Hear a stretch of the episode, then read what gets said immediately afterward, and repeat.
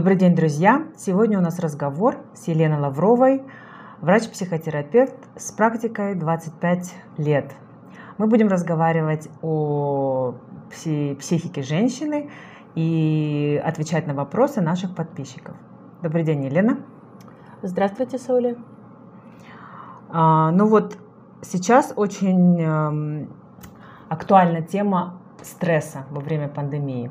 Как бороться со стрессом? Надо ли с ним бороться? И что делать вообще? Э, на протяжении уже полутора лет а, люди живут в состоянии какого-то страха и не, неопределенности, что будет завтра.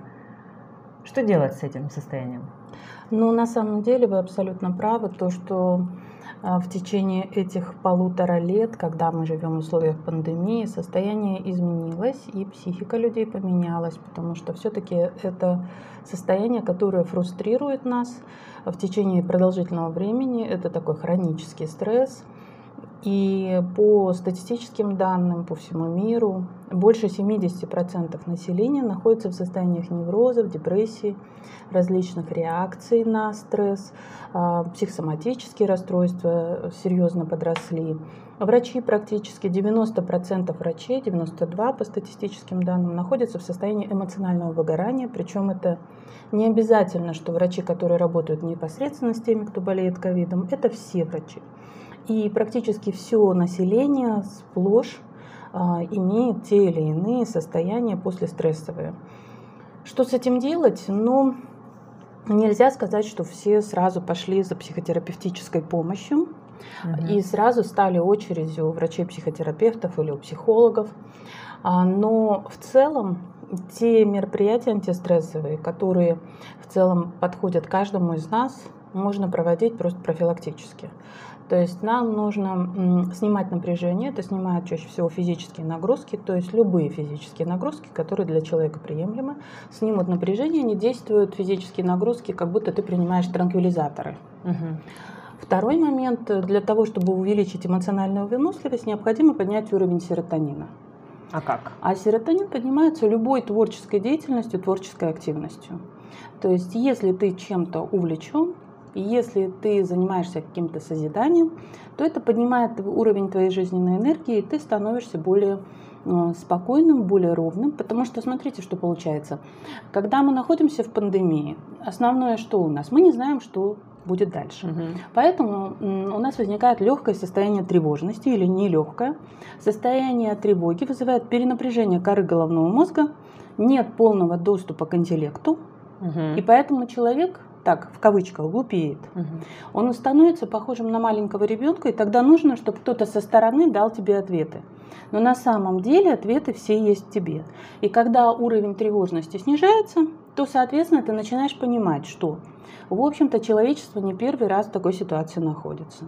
Что пандемии уже были. Они по спирали периодически с человечеством происходят оно не будет, как э, говорят, ничто очень хорошее, ничто очень плохое не длится очень долго. Угу, угу.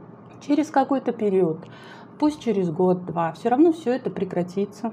Мы выйдем на какой-то свой новый коллективный иммунитет, угу. выйдем в нашу обычную привычную жизнь, и, в общем-то, все нормализуется. Просто, когда ты находишься в зоне, что у тебя кора головного мозга перенапряжена, ты в это время сложно переносишь состояние неопределенности. Угу.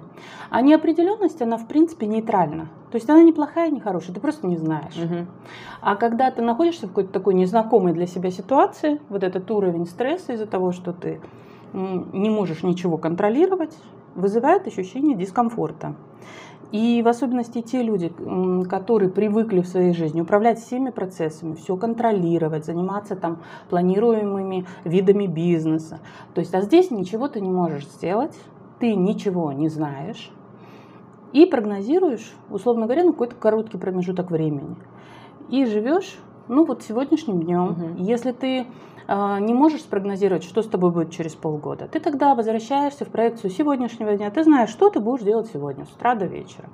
А, если тебе спокойно, начинаешь планировать на неделю. Если в течение недели, да, в принципе, я знаю, что я буду делать в следующую неделю. Потом потихонечку расширяешь, знаешь, что ты будешь делать в течение месяца, двух кварталов.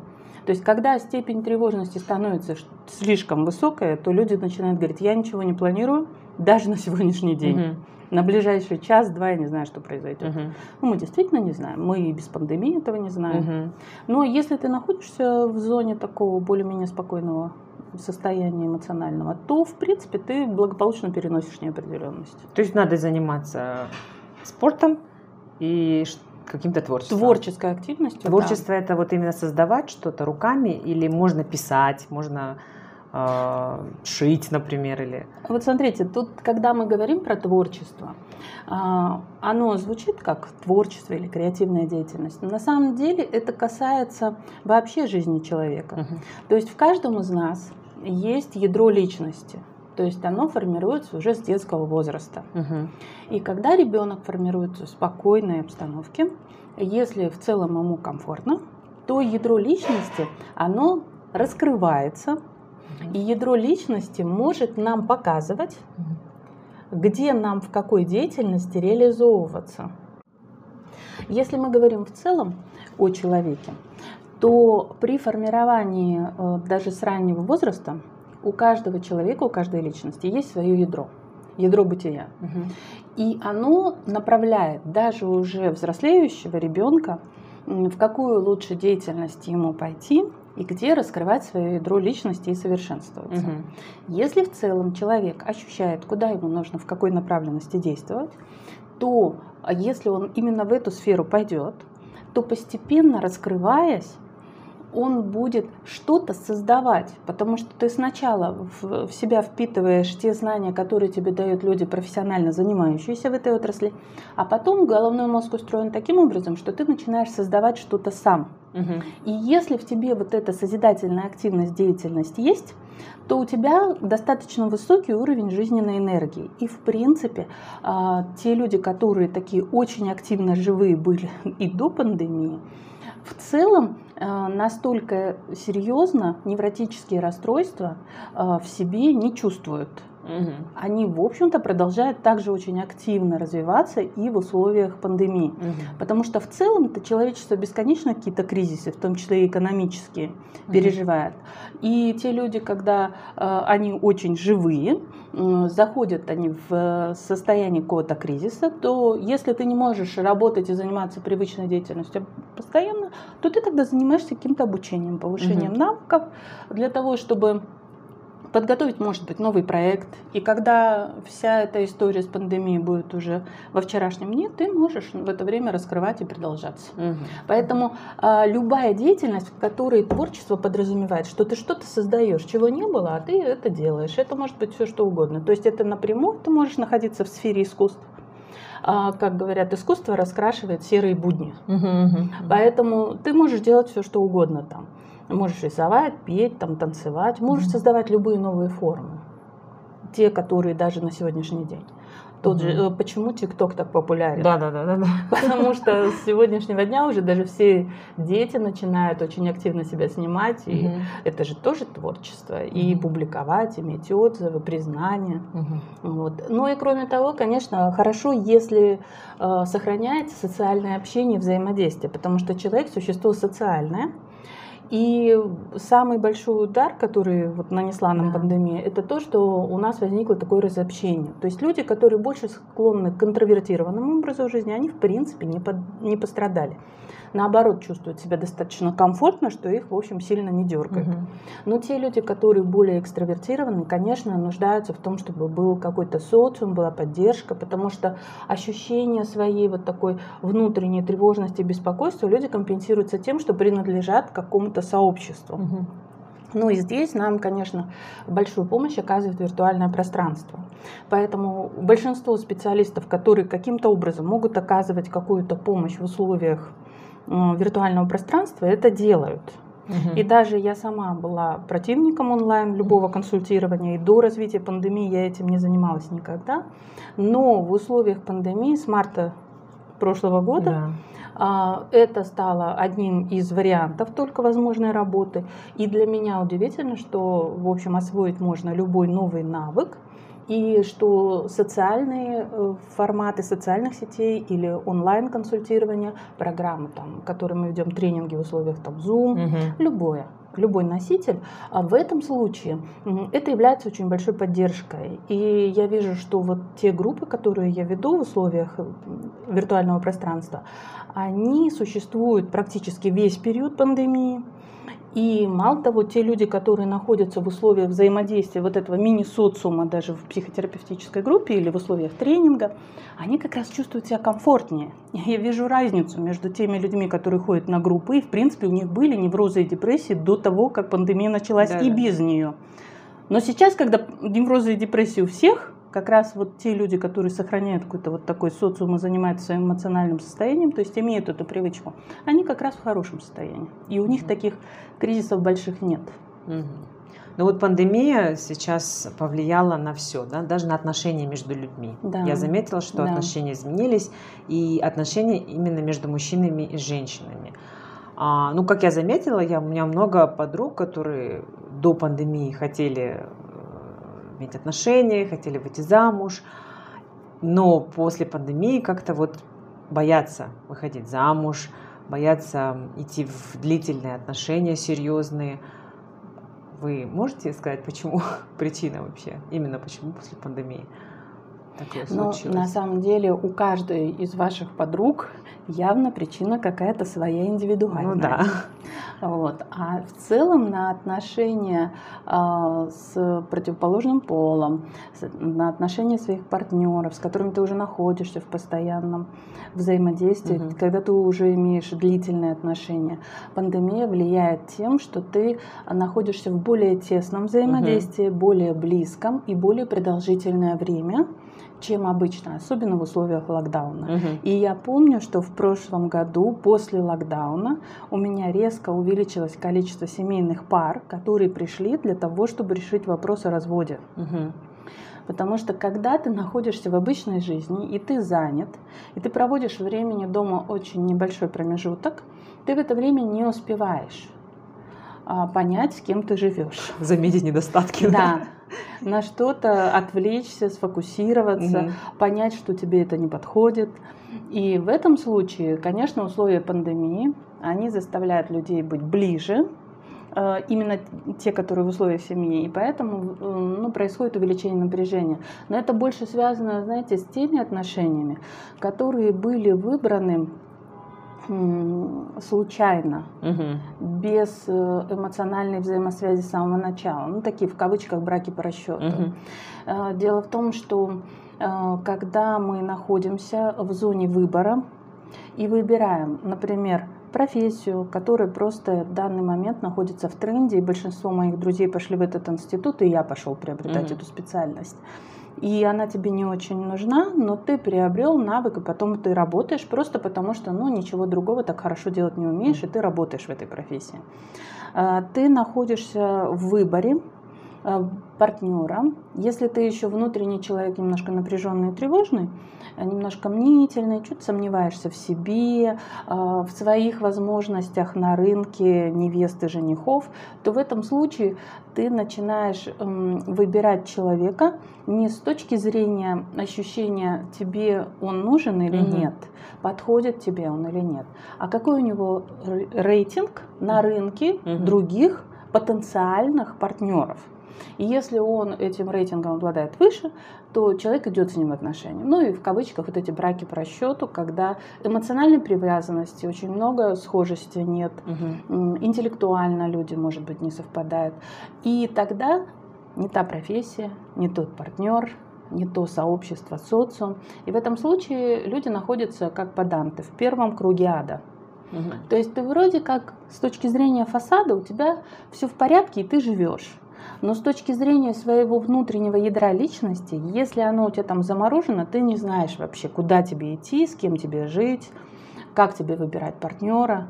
И тогда ты в этом замороженном состоянии э, идешь туда, куда основная масса да, народа да. идет. Угу. И как говорят, широкие врата, дороги в ад. Угу, куда угу. идут все, на конкурентный рынок, э, на какие-то общепринятые каноны. Но всегда просите, откроется маленькая дверца специально для вас. Угу. То есть у каждого человека есть свой тоннель его собственной жизни, его собственной реальности, которую человек создает. И если у кого-то с тобой реальность совпадает, то с ним можно идти и вместе. И поэтому говорят, что долгосрочные отношения это не те отношения, когда люди смотрят друг на друга, а когда они смотрят в одну сторону. Угу. То есть и тогда, в общем-то, ты находишься с человеком, который тебя не дополняет, а вы вместе создаете что-то новое. Ну, то есть тогда отношения выходят из зоны две половинки одного целого да, да, да. Угу. в состоянии 1 плюс 1 равно 3. Угу. Вот. И тогда это точно так же, как в тебе раскрывается ядро личности, и ты живой. И тебя твой партнер не поглощает, ни ты не поглощаешь его, не используешь его для того, чтобы ты чувствовал себя живым. Не используешь его как отражение, живу я, не живу, чтобы он тебе говорил, какой ты. А ты живешь сам, и параллельно с тобой тоже человек находится, он тоже с тобой живет, и вы оба раскрываетесь. И обоим комфортно. Да, то есть вам обоим легко идти по жизни. На да. самом деле, да. Не, не усложнять все, да? Угу. А, ну, вот был такой вопрос, э, как вот почему женщины не выходят замуж, или это все-таки феминизм, который сейчас идет, любое общество какое-то движется к феминизму. А, ну, вообще сейчас как-то или, или молодые пары, совершенно молодые пары вы женятся до 25, или после 35, после 40. Феминизм mm-hmm. ли это или какой-то какой тренд? Знаете, мы живем а, сейчас на территории мусульманского государства, угу. где достаточно четко регламентирована роль женщины. Сейчас все меняется. А, но вот мне даже кажется, что вот эти изменения, когда женщины становятся более самостоятельные, а, когда женщина не зависит от своего партнера, когда женщины становятся более свободны в своих поступках, меньше фокусируются на каких-то чисто женских э, обязанностях дома в семье, а мужчины продолжают этого ожидать, что женщины все-таки в семейной среде остаются те же, угу. то здесь, конечно, будет некоторый резонанс. Угу. Но женщины, вот с кем я встречаюсь, а, те, которые отражают именно феминистическое какое-то движение, направление, это другие женщины. Но мне кажется, когда у нас все-таки роль женщины несколько ниже мужчины в обществе, мне кажется, что у нас даже может это феминистическое движение через какое-то время стрельнуть. Угу. Ну, то есть женщины начнут знак протеста что-то делать, потому что в целом наши женщины меняются так же, как меняются в целом человечества. Угу. Это не касается только отдельно взятого государства. Сейчас молодые люди, они из развитого виртуального пространства, независимо от языка, независимо от места расположения, они очень-очень схожи. Угу. Вот. И поэтому женщины похожи, наши теперь, на женщин мира. Угу. В целом, интеллектуальные возможности женщины, они ничуть не меньше, чем у мужчины. Мы отличаемся только тем, что вот нейрофизиологи, когда изучали детей в детском возрасте, чем отличаются женщины, э, девочки от мальчиков, когда у них еще полового развития не было. Они отличаются только тем, что мальчики больше ориентированы на деятельность такую целеустремленную, чтобы добиться цели угу. и завершить какой-то процесс. А девочки, они больше сфокусированы на оперативной деятельности. Им главное быть участниками процесса. Угу. И они могут там что-то не дорисовывать, не доделывать поделки. Но главное вот вместе там находиться и что-то делать вместе одно дело. Угу. Вот. И поэтому на этой разности при отсутствии образования у женщины женщина может сопровождать мужчину и заниматься вот обычными своими делами семейными. Вот. Но в целом, когда сейчас такие большие возможности у женщин, чтобы заниматься собственным развитием, а на уровне интеллекта женщины не глупее мужчин, а какие-то женщины умнее мужчин. Ну, это вообще вопрос только очень-очень индивидуальный и, может быть, даже генетической предрасположенности. И поэтому возможностей много. С учетом сегодняшнего виртуального пространства можно получить образование хоть в Стэнфорде, хоть в Гарварде, да, да. хоть где, если у тебя есть для этого еще дополнительные возможности, угу. если ты просто подготовился. И тогда разницы нет. И когда разницы нет, молодые девушки, они не очень понимают, когда они входят в отношения, почему мужчина настроен на то, что она будет заниматься обслуживанием его жизни. Угу. Вот, потому что так делала его мама. Угу. Девочки действительно сейчас меняются, и молодые девочки, они уже девушки, которые угу. готовятся замуж, они уже не так настроены. Угу. Um, давайте поговорим про материнство и беременность. Давайте. Um, несколько девушек задали вопрос, как перестать бояться потерять беременность. Видимо, у них уже были случаи, и как правильно выстроить отношения между работодателем и собой при агрессии на твое положение, на положение беременности. А, вот смотрите, на самом деле, если девушка испытывает такую очень большую тревожность, э, когда уже заходит беременность, то в этом случае э, она не стала такой, она была тревожной до беременности.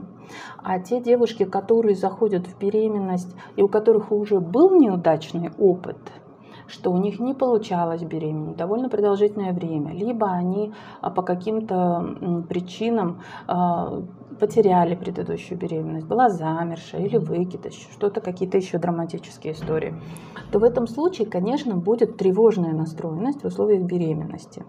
И если тревога достаточно высокая, то лучше, конечно, если вы обратитесь к специалисту, чтобы этот уровень тревожности снять, так как э, дополнительная тревожность к общей эмоциональности женщины во время беременности, она, э, конечно, не помогает не помогает женщине пройти такой очень интересный в своей жизни период, очень редкий период. У нас женщины не рожают каждый год. Угу. Это какой-то эксклюзивный год. И э, войти в это состояние беременности. На самом деле, когда ты заходишь в состояние беременности, это ты заходишь в состояние потока, в котором э, ты не мешаешь телу выполнять свою функцию. А, вынашивает ребенка, рожает ребенка и до этого беременеет исключительно тело. Сама женщина в этом участвует только как вот присутствующий зритель. Угу. Вот. И есть свои какие-то каноны. Ну, то есть, если ты забеременел и прошел там первый триместр беременности, то, в принципе, когда ты с 6 на 12 неделю э, сдаешь на учет, то по большому счету это а, какой-то совершенно уникальный форс-мажор для наших женских консультаций, что женщина, которая встала на учет, что она не идет от них в роддом. Угу. Потому что у нас э, ну, система, среднестатистические угу. данные таковы. Те, кто встали на учет, все рожают здоровых детей. Угу.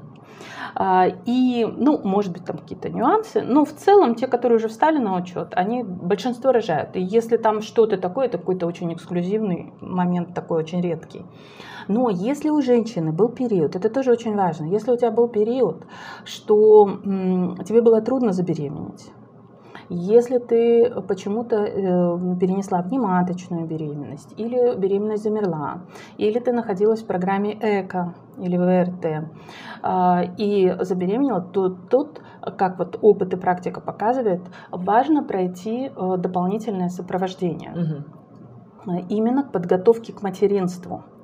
Потому что если у тебя были затруднения, значит, каким-то образом у тебя есть какие-то блокирующие защитные программы внутри тебя, которые не дают тебе зайти в эту беременность спокойно и свободно.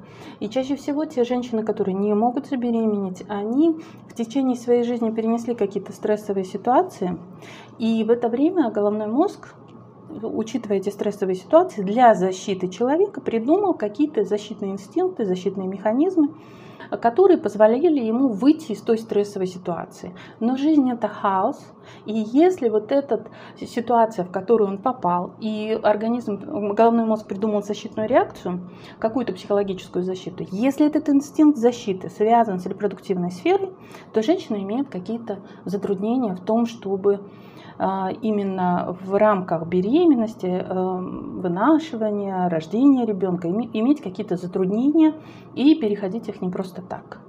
А, кроме того, есть динамика развития семейной системы, в которой женщина живет. А, передача жизни из поколения в поколение – и в этом случае, если ты видишь, что в твоей семейной системе есть какая-то тенденция к тому, чтобы количество детей в твоей семье рождалось все меньше и меньше, то в этом случае нужно понять, проанализировать и открыть в себе новые ресурсы фертильности для того, чтобы у тебя получилось, потому что это же уходит все в ноль. Угу. Вот. И поэтому ты раскрываешь какие-то новые э, именно ресурсы фертильности и для твоего рода, и для тебя самой. Угу. Потому что увлекаясь, разумеется, интеллектуальным развитием и самостоятельным образом жизни, женщина все дальше и дальше находится от э, выполнения да. материнской функции. Вот, поэтому материнской роли. А, эта роль важная, она является важным компонентом. А, и поэтому, конечно, мы хотим, чтобы у женщины это желание стать мамой, оно реализовалось. Угу. Вот. И состояние беременности, оно чем хорошо. А, в этот момент, а, кроме того, что ты сам находишься в своем состоянии, в своей личности, и через тебя проходит энергия твоей жизни. Угу. В момент, когда у тебя появляется беременность, а, через тебя включаются новые ресурсы, и как будто проходит поток дополнительной жизненной энергии, который предназначен уже для твоего угу. ребенка. Пока он с тобой связан, ты находишься в двух потоках жизни. Угу. То есть и в своем, и то, что придумано для ребенка создается для него. И поэтому вот этот дополнительный поток, он в таком количестве даже ребенку еще не нужен, но он через себя проходит. И поэтому в состоянии беременности обычно женщины такие более одухотворенные, такие более защищенные. И по большому счету, когда вы вынашиваете беременность, вы ходите у Богом под колпаком. Угу, вот это что-то такое должно происходить вот из ряда вон происходящее. Угу, что-то форс-мажорное, угу. из-за чего у женщин возникают какие-то вот такие проблемы. Но чаще всего, если действительно есть какая-то проблема в этой сфере, лучше, если подойти и проанализировать. То есть сейчас у нас развивается отрасль репродуктивной психологии, психотерапии. У нас есть несколько специалистов, которые работают и по центрам репродукции вот, то в этом случае можно обратиться и получить какую-то квалифицированную помощь и открыть для себя ресурсы дополнительной фертильности. Тогда, в общем-то, состояние страха уходит на второй план. Угу. А вот когда беременная женщина идет к врачу, по каким параметрам на психологическом уровне выбрать доктора? К какому доктору пойти? Вот не знает она, какому, у какого акушера-гинеколога рожать. Угу. Или идти вот по месту жительства. Ну, тут э, все зависит от того, как вообще люди привыкли выбирать для себя врачей, специалистов. Угу. Чаще всего, э, ну, вот женщины, которые идут в роды, для которых это осознанное материнство, те, которые готовятся к этому, э, эти женщины э, и знают основных специалистов, к которым они могут пойти, и э, в этот момент они выбирают. Э, ну, на самом деле собирают просто отзывы угу. но, может быть, понравилось несколько врачей. Угу. А, и в этом случае можно сделать такую вещь. Можно взять альбомные листы, на них, на каждом из листов написать имя, отчество или фамилию доктора. И положить эти листы на пол, и на каждый из этих листов встать и постоять, и прислушаться к самому себе. Угу. И когда ты стоишь на этом листе, на котором написана фамилия доктора, то в это время у тебя какое-то возникает свое внутреннее состояние. Если ты прислушиваешься к своему телу, угу. к своим эмоциональным ощущениям. И вот ты стоишь на этих листах, и там, где ты комфортнее себя чувствуешь, вот к тому доктору ты идешь. Угу. Потому что в момент, когда ты стоишь, когда ты выбираешь их несколько, ты не очень понимаешь, где именно вот это ощущение угу. комфорта ты ловишь. А когда ты постоишь на отдельных листочках, то в этом случае твой головной мозг, он даст тебе э, ответ, э, твое подсознание даст ответ угу. на телесном уровне, где тебе комфортно, а где возникает состояние напряжения. Угу. Вот где комфортно, где зона доверия больше, туда ты идешь. Интересно, интересно. А, вот смотрите, теперь вот женщина родила, угу. она набрала какое-то количество килограммов и не может сбросить их даже после кормления, грудного кормления, она, она не может сбросить их. Это все-таки, мне кажется, психологическая какая-то причина здесь есть. Ну, угу. есть разные причины, конечно, э, чрезмерного веса. Ну, какие вот причины вообще? Вообще поступил вопрос от э, женщины, которая давно уже пытается сбросить вес диетами, э, какими-то видами спорта, физической активности, но не получается, все равно возвращается. Вот на самом деле отношения с едой, пищевая зависимость – это очень и очень интимный вопрос. Угу. Просто в обществе считается, что пищевая зависимость, из пищевой чаще всего углеводная – а, это э, приемлемое, социально одобряемое поведение. И если ты потянешься за рюмкой водки или за бокалом виски, на тебя посмотрят косо. Ну, если ты съешь пирожное или конфету, никто тебе слова не скажет. И не, не то, что если ты встанешь и будешь приседать. Да, да, да, да. Скажут, что за больной человек.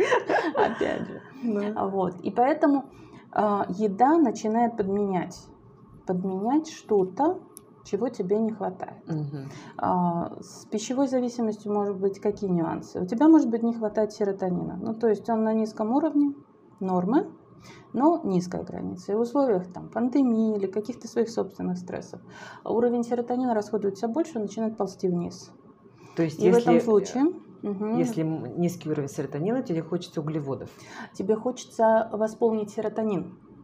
И ты тогда начинаешь своему мозгу предлагать вместо серотонина, а, если мы говорим про пищевую зависимость, ты предлагаешь ему сахар. Угу. То есть люди могут предлагать какие-то психоактивные вещества, секс э, или там игру в казино, любые виды зависимости.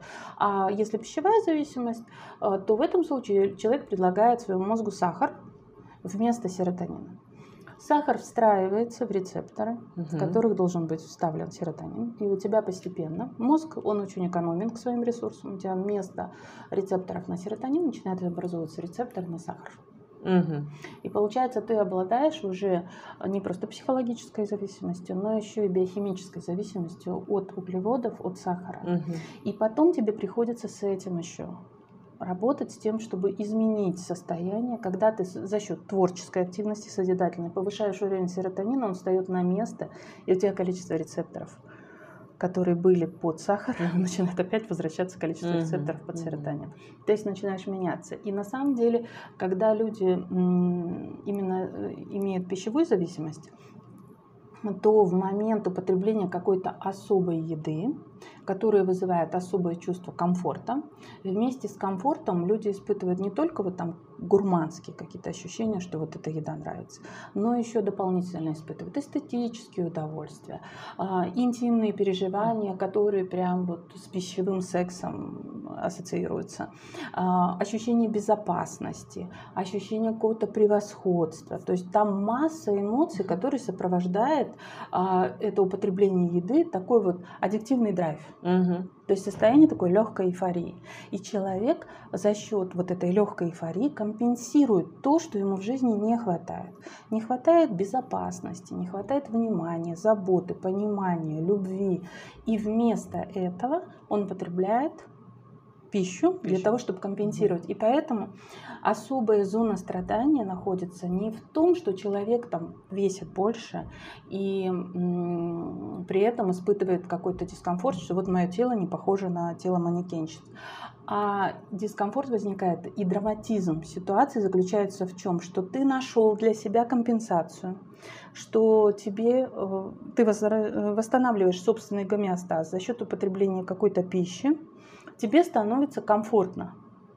А когда идет прибавка веса, ты не можешь воспользоваться этим инструментом, а у тебя другого нет. И поэтому работа идет и направлена в том, чтобы вместо еды появился другой инструмент, который позволяет тебе заходить в зону безопасности, комфорта, эстетического удовлетворения, признания всех остальных эмоций, которые ты получал вместе с едой. Угу. Если вектор сменится, ты сможешь это сделать.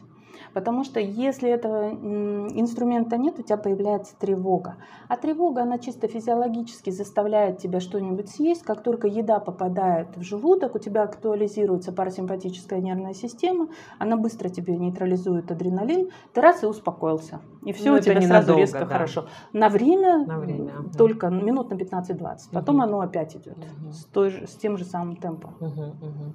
Ну вот мне э, один тренер одна, говорила, а, что вот, когда вам очень хочется сесть в пирожное, встаньте, поприседайте, у вас угу. повысится да, адреналин, да, да. который повышает вот это пирожное, и, вам, и вы успокоитесь хотя бы на 15 минут, на полчаса. Угу, угу. Да, интересно. так, вот про материнство мы говорили. Да. А, ребенок грызет ногти. Просто сказать не грызи, это не помогает. Что нужно при этом делать? К сожалению, да. Если ты напрямую скажешь «не грызи», а, то ни, никакого результата не получишь.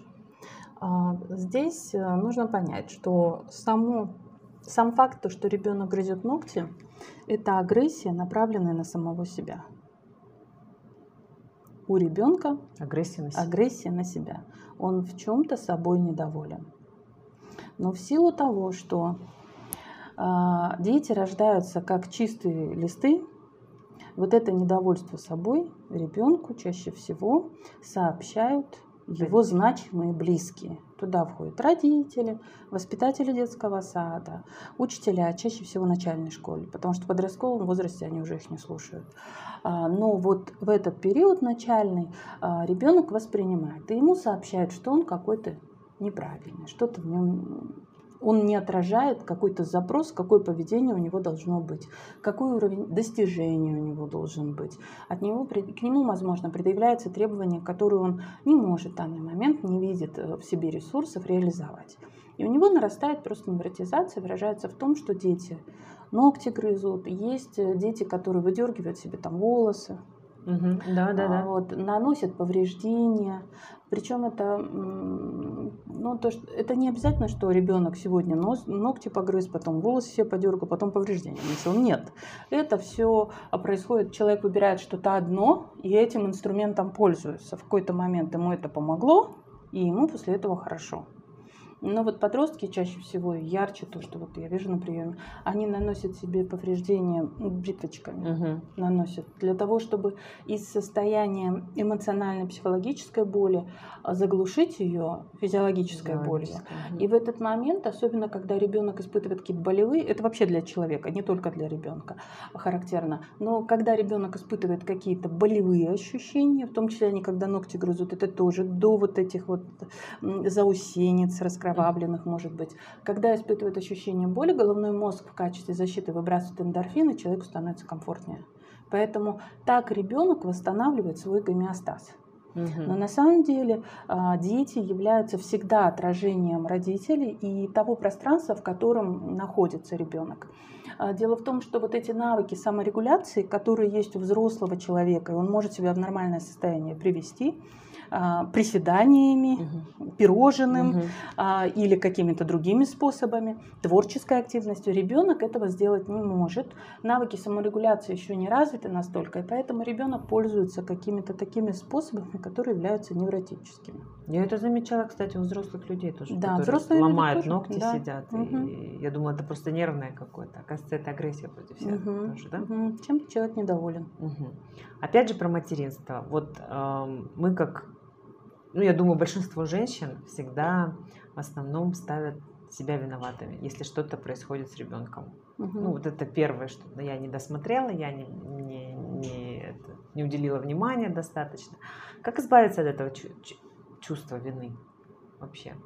Ну, Особенно, когда наступает подростковый возраст, и тут очень трудно совладать с подростками, понять их, почему он вот так сказал, почему он так сделал. И они часто грубят и не понимают вообще, что делают иногда сами. Угу.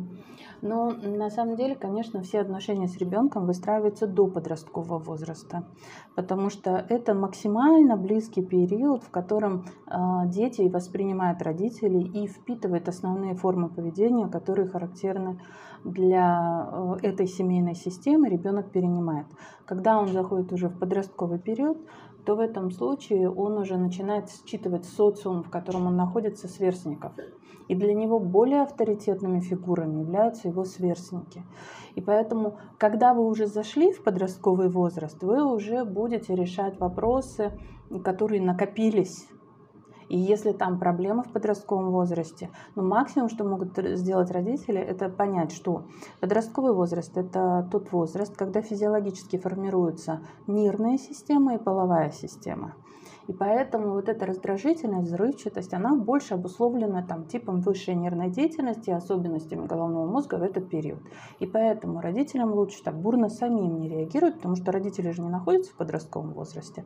Родители могут относиться к этому спокойно и понять, на что именно сейчас идет реакция протеста и бунта для того, чтобы понять, что ребенок в этот момент либо ты на него давишь, встаешь слишком в родительскую позицию, заставляешь что-то его делать, чего он не хочет, либо он не удовлетворяет свою какую-то потребность и начинает на тебя сбрасывать свою реакцию. Поэтому mm-hmm. все разговоры с ребенком ведутся до подросткового возраста. Mm-hmm. То есть до подростковый период это как раз то время.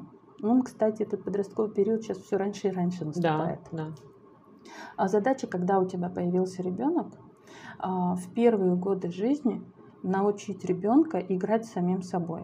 Угу. Потому что сейчас есть очень мощная ловушка с этими гаджетами. Угу. Гаджеты обладают свойством, что они сжигают наши мысли топлива вызывают расходование энергии коры головного мозга. И ты за счет того, что листаешь Инстаграм, играешь в какие-то игрушки, там смотришь ТикТок, вроде малоинформативные с точки зрения насыщенности интеллектуальной, ролики, подкасты, еще что-то.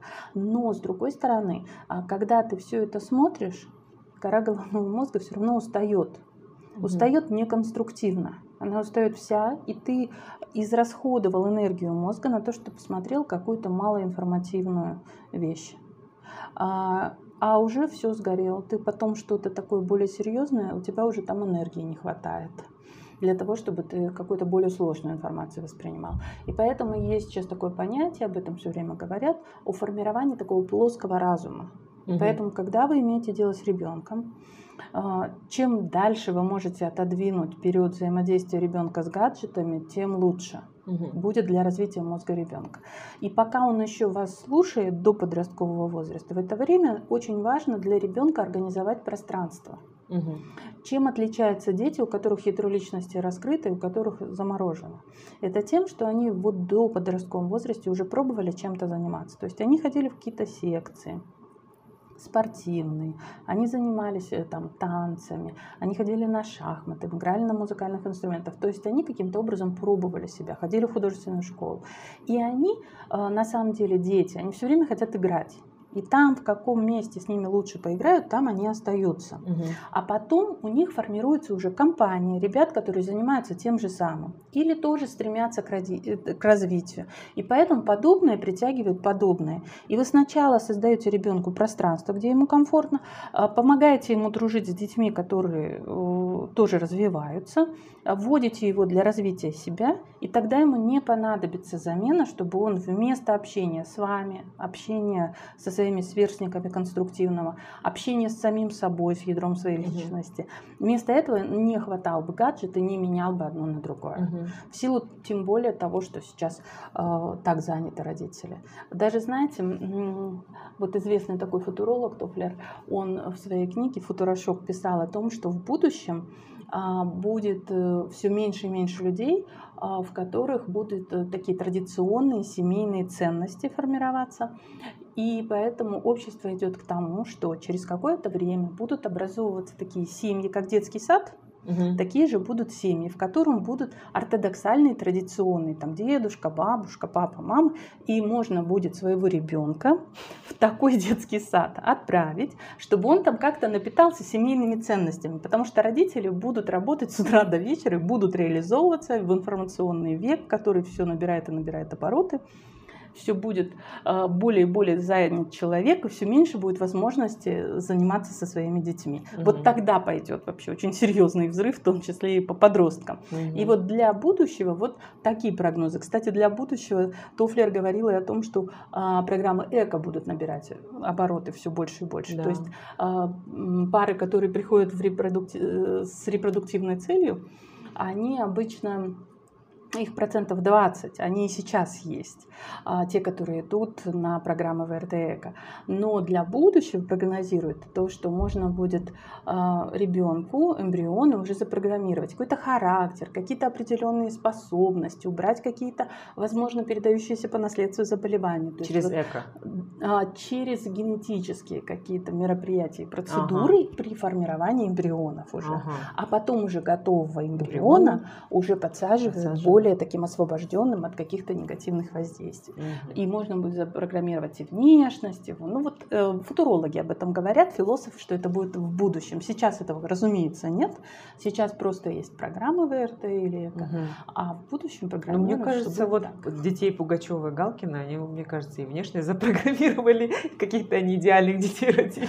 Они не запрограммировали внешне, но они с первого э, дня жизни занимаются очень активно детьми, Поэтому у Пугачевой тенденция была, она же создала как раз в этот период центр развития, Мгм. привлекла специалистов, которые занимаются развитием детей. Параллельно с этим они занимаются, конечно, развитием собственных детей. Чем больше вкладываются родители на начальном этапе, а, задача именно до 5-6 лет уже вложить. Знаете, есть книга известная, после трех уже поздно. А, То есть наша задача вот именно в этот период не углубляться м, в, в то, что ребенку требуется только кормление, пеленание, а, чтобы он был одет, обут. процессы. Да, у нас слишком много фокуса на физиологических процессах, а на самом деле в это время мы закладываем уже какие-то привычки у ребенка. Мгм. Во сколько ложиться спать, во сколько вставать, как принимать пищу, есть ли перерывы или подряд его кормят весь день. То есть все вот эти тонкости о том, какие игрушки, более э, подкладывать ребенку, который больше про развитие Мгм, игрушки, мгм. Что-то ему помогать в соответствии с его периодом возрастным. И в этом случае дети, да, развиваются, но они у Пугачевой и Галкина, конечно, это не запрограммированные дети, но они сформированы, потому что дети как чистый белый лист, и они впитывают Да. а, то, что ты закладываешь. А головной мозг, он устроен так, что каждый новый навык заставляет головной мозг э, усложняться и уплотняться. То есть качественно меняется головной мозг. Если Мгм. ты э, осваиваешь какие-то очень простые информационные потоки, или когда ты усложненные какие-то информационные потоки Мгм. осваиваешь, когда ты там на протяжении всей жизни обучаешься, в этом случае у тебя головной мозг становится более сложным, там больше образуются связи между Мгм. нейронами. И такой мозг, он, конечно, позволяет человеку и быть более здоровым, не только быть более сообразительным и интеллектуально Мгм. наполненным, но и более здоровым, потому что Мгм. клетки мозга, они в принципе не специфичны, а, и весь мозг отвечает за функционирование твоего тела, за работу сердечно-сосудистой системы, желудочно-кишечной и так далее. А Тот же самый мозг, который отвечает там, за развитие твоей памяти. Да, да, да. Поэтому чем более сложный мозг, тем люди качественно на уровне тела выглядят лучше и дольше не стареют. Да вы что? Да. Ну вот мы начали говорить про подростков, и вы прошли этот период, да, уже? Мгм. Нет, я еще вхожу в- со вторым ребенком в этот А, ну да, период. да, да. Вот насчет гаджетов. Как Мгм. вот занять подростка, потому что э, так как работаешь, так как тоже не, успев... не, не все время он перед тобой, а, ну вот мой сын, например, он постоянно в этом гаджете. Даже эм, как бы книги, которые я ему пересылаю, так как я тоже сейчас читаю э, книги онлайн, он читает книги в телефоне. Но я выключаю интернет, э, когда я читаю, чтобы меня ничто не отвлекало, хотя бы полчаса. А он нет. И вот эта фокусировка, концентрация внимания сейчас сходит на, я не знаю, я недавно читала, на 8 секунд. То есть мы можем концентрировать внимание на 8 секунд. И это меньше, чем какое-то насекомое уже. Вот как вот с этим бороться, чтобы они меньше... ам, Знаете, борьба это, наверное, время. самое сложное, э, самый сложный инструмент для того, чтобы ты получил какой-то результат. мгм. Потому что по закону Ньютона сила действия равна силе Да, противодействия. Поэтому мы не боремся, мы подстраиваемся. И если вы с ребенком идете в книжный город или в любой другой магазин кни- книг, и он там на месте у вас выберет книги, Мгм. он будет читать их на бумажном носителе. А Вот. И в целом по закону диалектики второму количество переходит в качество. От 20 до 40 повторений вырабатывается привычка. Если ребенок, в принципе, привыкает читать на телефоне, он привыкает. Но если он начинает включать бумажные носители, и если через какое-то время ему это интересно, или вы берете для него электронную книгу, Отдельно. отдельно, Мгм. или вы ставите дома ксерокс и распечатываете, то в этом случае он будет читать на бумажном носителе. Просто в начале это немножко сложно, тем более, что в виртуальном пространстве такой большой доступ Да. к литературе. Но на самом деле сначала ты просматриваешь, что вообще популярно в среде, в которой относится ребенок. А, Конечно, ты подкладываешь какие-то книги, которые ты хочешь, чтобы твой ребенок тоже прочитал. Но в этом случае тоже с детского возраста вырабатывается эта привычка с чтением. То есть Мгм. есть определенные ритуалы. Там, вот с маленькими детьми с ними проще. Мгм. С маленькими детьми ты ложишься перед сном, ты что-то читаешь, ребенок уже привыкает к этому как части ритуала засыпания. И он читает тебе там с двух-трехлетнего возраста и потом всю жизнь на самом деле. Потому что он привыкает, что перед сном он что-то читал с мамой. Это уже получается, что в данном случае чтение книг оно сопряжено с употреблением пищи. Угу. То есть это какие-то якоря для ребенка формируются, что мама рядом, когда ты читаешь книгу, ты читаешь, тебе комфортно. Точно так же, как люди, которые употребляют там углеводы или пищу в качестве угу. компенсации дискомфортного состояния, они же воспроизводят состояние свое вот это грудничковое, когда угу. вместе с пищей была безопасность, мама обнимала, ты находился в груди своей матери, было так тебе безопасно и комфортно в момент слияния с мамой. Угу. И точно так же, как есть какие-то любимые игрушки у, людей, даже есть взрослых, которые хранят свои какие-то детские игрушки, могут сохранить угу. на протяжении жизни, как какой-то талисман или вот как я якорь, который определенное состояние формирует. И поэтому, если родители с маленького возраста а, в какой-то создают ритуал, связанный с чтением угу. книг, для ребенка это будет тоже ощущение, что вот он, когда читает, с ним мама рядом. Mm, ясно. Какие-то такие положительные эмоции, эмоции дополнительно. ага. Да, не натиск борьбы, а именно вот через какие-то положительные, позитивные вещи. Угу. Да, я правильно, вы я заметила, что даже я, когда вот э, сижу в Инстаграме, в Фейсбуке, как-то устаю после этого. Оказывается, это влияет на наш Конечно, мозг. да. Да, да, да. Да. Ну, очень интересно было ответы на вопросы. Конечно, мы можем сидеть еще и долго все обсуждать, и много Конечно. вообще вопросов. Спасибо вам большое за эту беседу, за такое э, широкое раскрытие каждого вопроса. И я надеюсь, на наша последняя, не последняя встреча. Давайте подытожим. Угу. Спасибо да. вам большое. Угу. Спасибо вам за внимание, за то, что такой у вас интерес к тематике такой неподдельный, какой-то очень искренний. Наверное, поэтому хочется вам еще что-то рассказать. С удовольствием. Спасибо, друзья, и до скорых встреч. До свидания.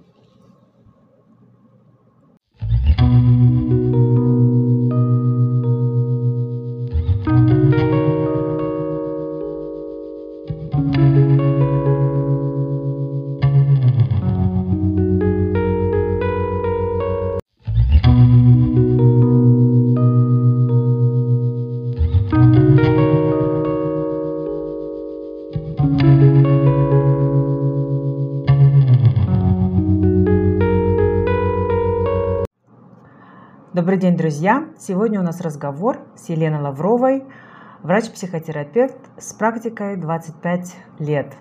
Мы будем разговаривать о психике женщины и отвечать на вопросы наших подписчиков. Добрый день, Елена. Здравствуйте, Соля. А, ну вот сейчас очень э, актуальна тема стресса во время пандемии – как бороться со стрессом, надо ли с ним бороться и что делать вообще э, на протяжении уже полутора лет а, люди живут в состоянии какого-то страха и не, неопределенности, что будет завтра. Что делать с этим состоянием? Ну, на самом деле вы абсолютно правы, то, что в течение этих полутора лет, когда мы живем в условиях пандемии, состояние изменилось и психика людей поменялась, потому что все-таки это состояние, которое фрустрирует нас в течение продолжительного времени. Это такой хронический стресс, и по статистическим данным по всему миру больше 70% населения находится в состояниях неврозов, депрессии, различных реакций на стресс, а, психосоматические расстройства серьезно подросли. Врачи практически 90% врачей, 92% по статистическим данным, находятся в состоянии эмоционального выгорания. Причем это не обязательно, что врачи, которые работают непосредственно с теми, кто болеет ковидом, это все врачи. И практически все население сплошь а, имеет те или иные состояния послестрессовые. Что с этим делать? Ну, нельзя сказать, что все сразу пошли за психотерапевтической помощью угу. и сразу стали очередью у врачей-психотерапевтов или у психологов. А, но в целом те мероприятия антистрессовые, которые в целом подходят каждому из нас, можно проводить просто профилактически. То есть нам нужно снимать напряжение, это снимает чаще всего физические нагрузки, то есть любые физические нагрузки, которые для человека приемлемы, снимут напряжение, не действуют физические нагрузки, как будто ты принимаешь транквилизаторы. Угу. Второй момент, для того, чтобы увеличить эмоциональную выносливость, необходимо поднять уровень серотонина. А как? А серотонин поднимается любой творческой деятельностью, творческой активностью. То есть, если ты чем-то увлечен, если ты занимаешься каким-то созиданием, то это поднимает уровень твоей жизненной энергии, и ты становишься более э, спокойным, более ровным, потому что смотрите, что получается. Когда мы находимся в пандемии, основное что у нас? Мы не знаем, что будет дальше. Угу. Поэтому у нас возникает легкое состояние тревожности или нелегкое. Состояние тревоги вызывает перенапряжение коры головного мозга, нет полного доступа к интеллекту, угу. и поэтому человек так, в кавычках, глупеет. Угу. Он становится похожим на маленького ребенка, и тогда нужно, чтобы кто-то со стороны дал тебе ответы. Но на самом деле ответы все есть в тебе. И когда уровень тревожности снижается, то, соответственно, ты начинаешь понимать, что, в общем-то, человечество не первый раз в такой ситуации находится. Что пандемии уже были. Они по спирали периодически с человечеством происходят. Оно не будет, как э, говорят, ничто очень хорошее, ничто очень плохое не длится очень долго. Угу, угу. Через какой-то период, пусть через год-два, все равно все это прекратится. Мы выйдем на какой-то свой новый коллективный иммунитет, угу. выйдем в нашу обычную привычную жизнь, и, в общем-то, все нормализуется. Просто, когда ты находишься в зоне, что у тебя кора головного мозга перенапряжена, ты в это время сложно переносишь состояние неопределенности. Угу. А неопределенность, она в принципе нейтральна. То есть она не плохая, не хорошая, ты просто не знаешь. Угу. А когда ты находишься в какой-то такой незнакомой для себя ситуации, вот этот уровень стресса из-за того, что ты не можешь ничего контролировать, вызывает ощущение дискомфорта. И в особенности те люди, которые привыкли в своей жизни управлять всеми процессами, все контролировать, заниматься там планируемыми видами бизнеса.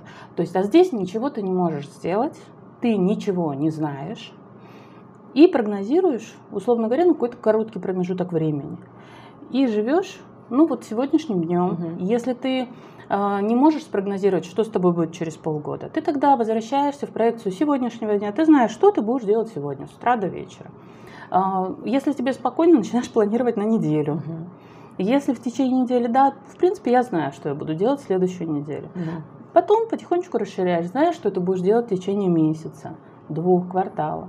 То есть, когда степень тревожности становится слишком высокая, то люди начинают говорить, я ничего не планирую, даже на сегодняшний день. Угу на ближайший час-два я не знаю, что произойдет. Угу. Ну, мы действительно не знаем. Мы и без пандемии этого не знаем. Угу.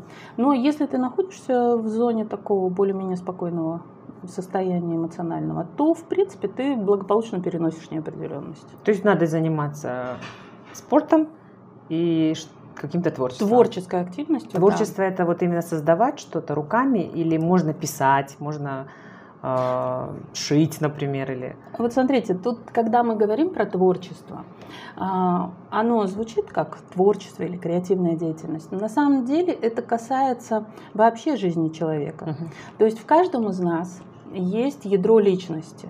То есть оно формируется уже с детского возраста. Угу. И когда ребенок формируется в спокойной обстановке, если в целом ему комфортно, то ядро личности, оно раскрывается, и ядро личности может нам показывать, где нам в какой деятельности реализовываться. Если мы говорим в целом о человеке, то при формировании э, даже с раннего возраста у каждого человека, у каждой личности есть свое ядро, ядро бытия. Угу. И оно направляет даже уже взрослеющего ребенка, в какую лучше деятельность ему пойти, и где раскрывать свое ядро личности и совершенствоваться. Угу. Если в целом человек ощущает, куда ему нужно, в какой направленности действовать, то а если он именно в эту сферу пойдет, то постепенно раскрываясь, он будет что-то создавать, потому что ты сначала в, в себя впитываешь те знания, которые тебе дают люди, профессионально занимающиеся в этой отрасли, а потом головной мозг устроен таким образом, что ты начинаешь создавать что-то сам. Угу. И если в тебе вот эта созидательная активность, деятельность есть, то у тебя достаточно высокий уровень жизненной энергии. И в принципе, а, те люди, которые такие очень активно живые были и до пандемии, в целом э, настолько серьезно невротические расстройства э, в себе не чувствуют. Угу. Они, в общем-то, продолжают также очень активно развиваться и в условиях пандемии. Угу. Потому что в целом это человечество бесконечно какие-то кризисы, в том числе и экономические, угу. переживает.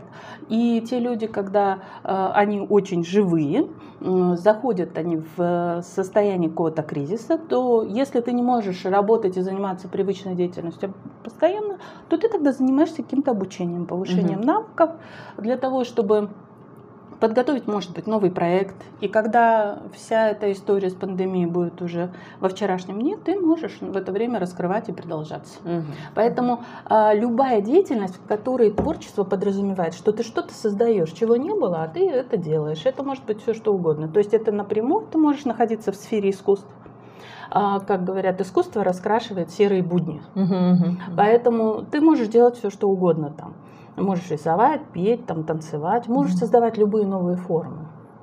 Те, которые даже на сегодняшний день. Тот mm-hmm. же, почему ТикТок так популярен? Да, да, да, да, да. Потому что с сегодняшнего дня уже даже все дети начинают очень активно себя снимать, и mm-hmm. это же тоже творчество. Mm-hmm. И публиковать, иметь отзывы, признания. Mm-hmm. Вот. Ну и кроме того, конечно, хорошо, если э, сохраняется социальное общение, взаимодействие, потому что человек существо социальное. И самый большой удар, который вот нанесла нам да. пандемия, это то, что у нас возникло такое разобщение. То есть люди, которые больше склонны к интровертированному образу жизни, они в принципе не, под, не пострадали наоборот чувствуют себя достаточно комфортно, что их, в общем, сильно не дергает. Угу. Но те люди, которые более экстравертированы, конечно, нуждаются в том, чтобы был какой-то социум, была поддержка, потому что ощущение своей вот такой внутренней тревожности и беспокойства люди компенсируются тем, что принадлежат какому-то сообществу. Угу. Ну и здесь нам, конечно, большую помощь оказывает виртуальное пространство. Поэтому большинство специалистов, которые каким-то образом могут оказывать какую-то помощь в условиях виртуального пространства это делают. Угу. И даже я сама была противником онлайн любого консультирования, и до развития пандемии я этим не занималась никогда. Но в условиях пандемии с марта прошлого года да. А, это стало одним из вариантов только возможной работы. И для меня удивительно, что, в общем, освоить можно любой новый навык, и что социальные э, форматы социальных сетей или онлайн-консультирование, программы, там, которые мы ведем, тренинги в условиях там, Zoom, угу. любое, любой носитель, а в этом случае это является очень большой поддержкой. И я вижу, что вот те группы, которые я веду в условиях э, виртуального пространства, они существуют практически весь период пандемии. И мало того, те люди, которые находятся в условиях взаимодействия вот этого мини-социума даже в психотерапевтической группе или в условиях тренинга, они как раз чувствуют себя комфортнее. Я вижу разницу между теми людьми, которые ходят на группы, и в принципе у них были неврозы и депрессии до того, как пандемия началась да, и да. без нее. Но сейчас, когда неврозы и депрессии у всех, как раз вот те люди, которые сохраняют какой-то вот такой социум и занимаются своим эмоциональным состоянием, то есть имеют эту привычку, они как раз в хорошем состоянии. И у них таких кризисов больших нет. Ну вот пандемия сейчас повлияла на все, да, даже на отношения между людьми. Да. Я заметила, что да. отношения изменились, и отношения именно между мужчинами и женщинами. А, ну, как я заметила, я, у меня много подруг, которые до пандемии хотели иметь отношения, хотели выйти замуж, но после пандемии как-то вот боятся выходить замуж, боятся идти в длительные отношения серьезные. Вы можете сказать, почему причина вообще? Именно почему после пандемии? Такое Но случилось? на самом деле у каждой из ваших подруг явно причина какая-то своя индивидуальная. Ну да. Вот. А в целом на отношения э, с противоположным полом, с, на отношения своих партнеров, с которыми ты уже находишься в постоянном взаимодействии, Мгм. когда ты уже имеешь длительные отношения, пандемия влияет тем, что ты находишься в более тесном взаимодействии, более близком и более продолжительное время, чем обычно, особенно в условиях локдауна. Мгм. И я помню, что в прошлом году, после локдауна, у меня резко увеличилось количество семейных пар, которые пришли для того, чтобы решить вопрос о разводе. Мгм. Потому что когда ты находишься в обычной жизни, и ты занят, и ты проводишь времени дома очень небольшой промежуток, ты в это время не успеваешь а, понять, с кем ты живешь. Заметить недостатки. Да, на что-то отвлечься, сфокусироваться, Мгм. понять, что тебе это не подходит. И в этом случае, конечно, условия пандемии, они заставляют людей быть ближе, э, именно те, которые в условиях семьи, и поэтому э, ну, происходит увеличение напряжения. Но это больше связано, знаете, с теми отношениями, которые были выбраны случайно, Мгм. без э, эмоциональной взаимосвязи с самого начала. Ну, такие в кавычках браки по расчету.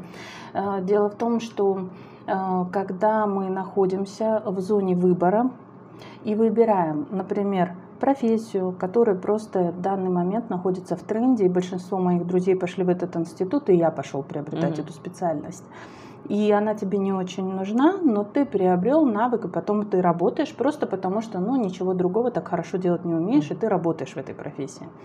А, Ты находишься в выборе партнера.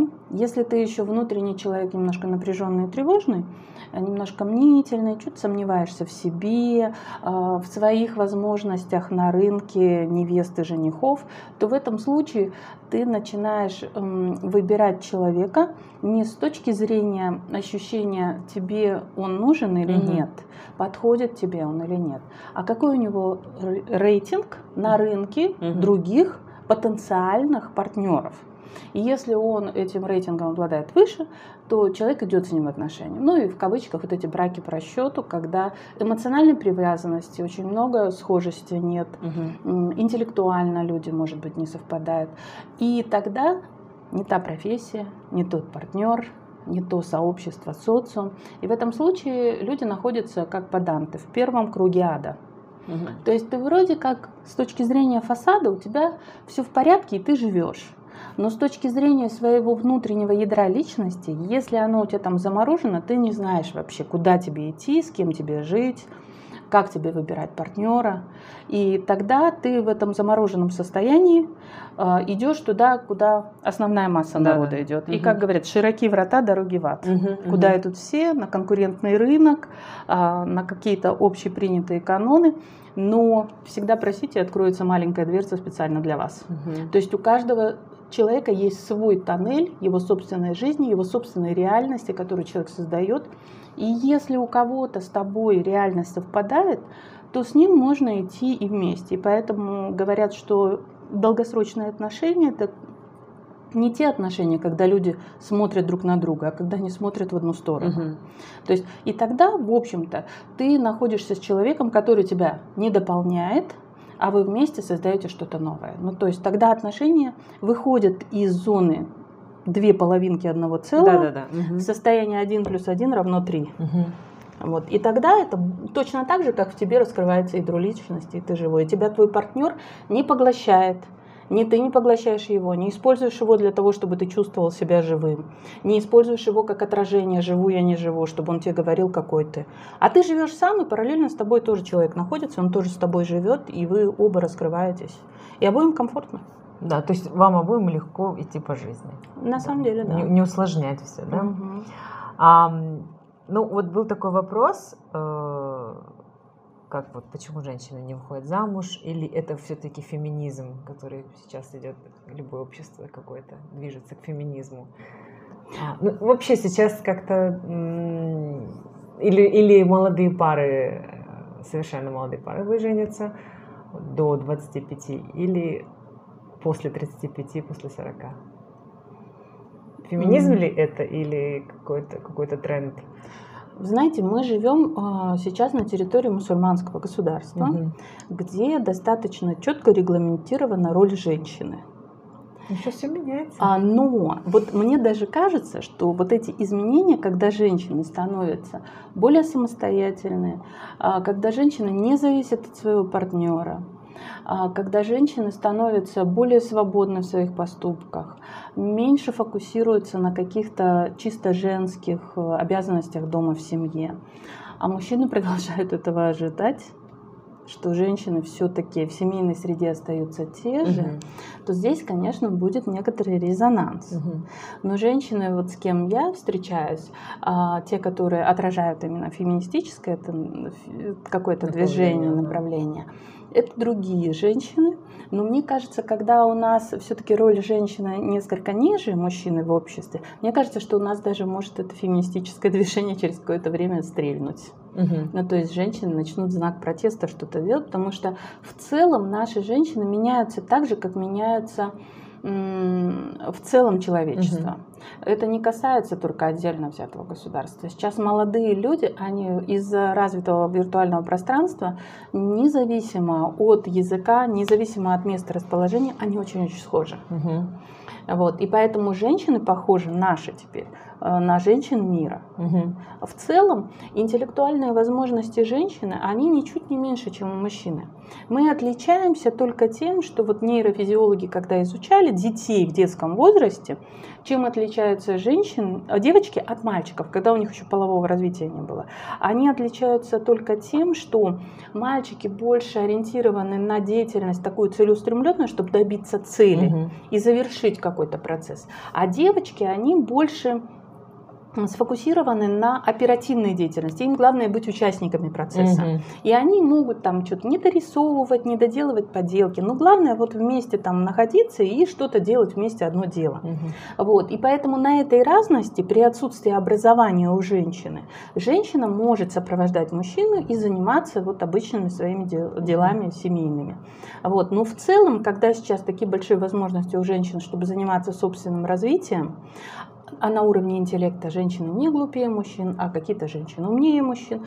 Ну, это вообще вопрос только очень-очень индивидуальный и, может быть, даже генетической предрасположенности. И поэтому возможностей много. С учетом сегодняшнего виртуального пространства можно получить образование хоть в Стэнфорде, хоть в Гарварде, да, да. хоть mm-hmm. где, если у тебя есть для этого еще дополнительные возможности, mm-hmm. если ты просто подготовился. И тогда разницы нет. И когда разницы нет, молодые девушки, они не очень понимают, когда они входят в отношения, почему мужчина настроен на то, что она будет заниматься обслуживанием его жизни. Угу. Вот, потому что так делала его мама. Угу. Девочки действительно сейчас меняются, и молодые девочки, они уже девушки, которые угу. готовятся замуж, они уже не так настроены. Угу. Um, давайте поговорим про материнство и беременность.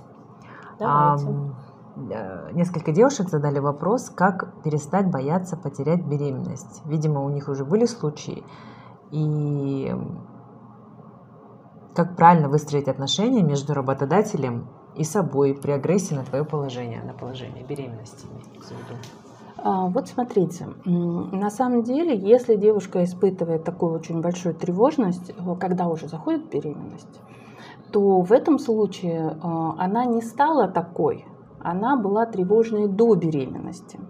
А те девушки, которые заходят в беременность и у которых уже был неудачный опыт, что у них не получалось беременеть довольно продолжительное время, либо они а, по каким-то причинам а, потеряли предыдущую беременность, была замершая или выкидыш, что-то, какие-то еще драматические истории, то в этом случае, конечно, будет тревожная настроенность в условиях беременности. И если тревога достаточно высокая, то лучше, конечно, если вы обратитесь к специалисту, чтобы этот уровень тревожности снять, так как э, дополнительная тревожность к общей эмоциональности женщины во время беременности, она, э, конечно, не, не помогает не помогает женщине пройти такой очень интересный в своей жизни период, очень редкий период. У нас женщины не рожают каждый год. Угу. Это какой-то эксклюзивный год. И э, войти в это состояние беременности. На самом деле, когда ты заходишь в состояние беременности, это ты заходишь в состояние потока, в котором э, ты не мешаешь телу выполнять свою функцию. А, вынашивает ребенка, рожает ребенка и до этого беременеет исключительно тело. Сама женщина в этом участвует только как вот присутствующий зритель. Угу. Вот. И есть свои какие-то каноны. Ну, то есть, если ты забеременел и прошел там первый триместр беременности, то, в принципе, когда ты с 6 на 12 неделю э, сдаешь на учет, то по большому счету это а, какой-то совершенно уникальный форс-мажор для наших женских консультаций, что женщина, которая встала на учет, что она не идет от них в роддом. Угу. Потому что у нас э, ну, система, среднестатистические угу. данные таковы. Те, кто встали на учет, все рожают здоровых детей. Угу. А, и, ну, может быть, там какие-то нюансы, но в целом те, которые уже встали на учет, они большинство рожают. И если там что-то такое, это какой-то очень эксклюзивный момент, такой очень редкий. Но если у женщины был период, это тоже очень важно, если у тебя был период, что м, тебе было трудно забеременеть, если ты почему-то э, перенесла внематочную беременность, или беременность замерла, или ты находилась в программе ЭКО или ВРТ а, и забеременела, то тут, как вот опыт и практика показывает, важно пройти э, дополнительное сопровождение. Угу. Именно к подготовке к материнству. Потому что если у тебя были затруднения, значит, каким-то образом у тебя есть какие-то блокирующие защитные программы внутри тебя, которые не дают тебе зайти в эту беременность спокойно и свободно. И чаще всего те женщины, которые не могут забеременеть, они в течение своей жизни перенесли какие-то стрессовые ситуации, и в это время головной мозг учитывая эти стрессовые ситуации, для защиты человека придумал какие-то защитные инстинкты, защитные механизмы, которые позволяли ему выйти из той стрессовой ситуации. Но жизнь это хаос, и если вот эта ситуация, в которую он попал, и организм, головной мозг придумал защитную реакцию, какую-то психологическую защиту, если этот инстинкт защиты связан с репродуктивной сферой, то женщина имеет какие-то затруднения в том, чтобы именно в рамках беременности, эм, вынашивания, рождения ребенка, иметь какие-то затруднения и переходить их не просто так. А, кроме того, есть динамика развития семейной системы, в которой женщина живет. А, передача жизни из поколения в поколение. И в этом случае, если ты видишь, что в твоей семейной системе есть какая-то тенденция к тому, чтобы количество детей в твоей семье рождалось все меньше и меньше, то в этом случае нужно понять, проанализировать и открыть в себе новые ресурсы фертильности для того, чтобы у тебя получилось, потому что это же уходит все в ноль. Угу. Вот. И поэтому ты раскрываешь какие-то новые э, именно ресурсы фертильности и для твоего рода, и для тебя самой. Угу. Потому что, увлекаясь, разумеется, интеллектуальным развитием и самостоятельным образом жизни, женщина все дальше и дальше находится от э, выполнения да. материнской функции. Вот, поэтому материнской роли. А, эта роль важная, она является важным компонентом. А, и поэтому, конечно, мы хотим, чтобы у женщины это желание стать мамой, оно реализовалось. Угу. Вот. И состояние беременности, оно чем хорошо. А, в этот момент, а, кроме того, что ты сам находишься в своем состоянии, в своей личности, и через тебя проходит энергия твоей жизни. Угу. В момент, когда у тебя появляется беременность, а, через тебя включаются новые ресурсы, и как будто проходит поток дополнительной жизненной энергии, который предназначен уже для твоего угу. ребенка. Пока он с тобой связан, ты находишься в двух потоках жизни. Угу. То есть и в своем, и то, что придумано для ребенка создается для него. И поэтому вот этот дополнительный поток, он в таком количестве даже ребенку еще не нужен, но он через себя проходит. И поэтому в состоянии беременности обычно женщины такие более одухотворенные, такие более защищенные. И по большому счету, когда вы вынашиваете беременность, вы ходите у Богом под колпаком. Угу, угу. Вот. Это что-то такое должно происходить вот из ряда вон происходящее. Угу, что-то угу. форс-мажорное, угу. из-за чего у женщин возникают какие-то вот такие проблемы. Но чаще всего, если действительно есть какая-то проблема в этой сфере, лучше, если подойти и проанализировать. То есть сейчас у нас развивается отрасль репродуктивной психологии, психотерапии. У нас есть несколько специалистов, которые работают и по центрам репродукции. Вот, то в этом случае можно обратиться и получить какую-то квалифицированную помощь и открыть для себя ресурсы дополнительной фертильности. Тогда, в общем-то, состояние страха уходит на второй план. Угу. А вот когда беременная женщина идет к врачу, по каким параметрам на психологическом уровне выбрать доктора? К какому доктору пойти? Вот не знает она, какому, у какого акушера-гинеколога рожать. Угу. Или идти вот по месту жительства. Ну, тут э, все зависит от того, как вообще люди привыкли выбирать для себя врачей, специалистов. Угу. Чаще всего, э, ну, вот женщины, которые идут в роды, для которых это осознанное материнство, те, которые готовятся к этому, э, эти женщины э, и знают основных специалистов, к которым они могут пойти, и э, в этот момент они выбирают. Э, ну, на самом деле собирают просто отзывы Угу. Но, может быть, понравилось несколько врачей. Угу. А, и в этом случае можно сделать такую вещь. Можно взять альбомные листы, на них, на каждом из листов написать имя, отчество или фамилию доктора. И положить эти листы на пол, и на каждый из этих листов встать и постоять, и прислушаться к самому себе. Угу. И когда ты стоишь на этом листе, на котором написана фамилия доктора, то в это время у тебя какое-то возникает свое внутреннее состояние. Если ты прислушиваешься к своему телу, угу. к своим эмоциональным ощущениям.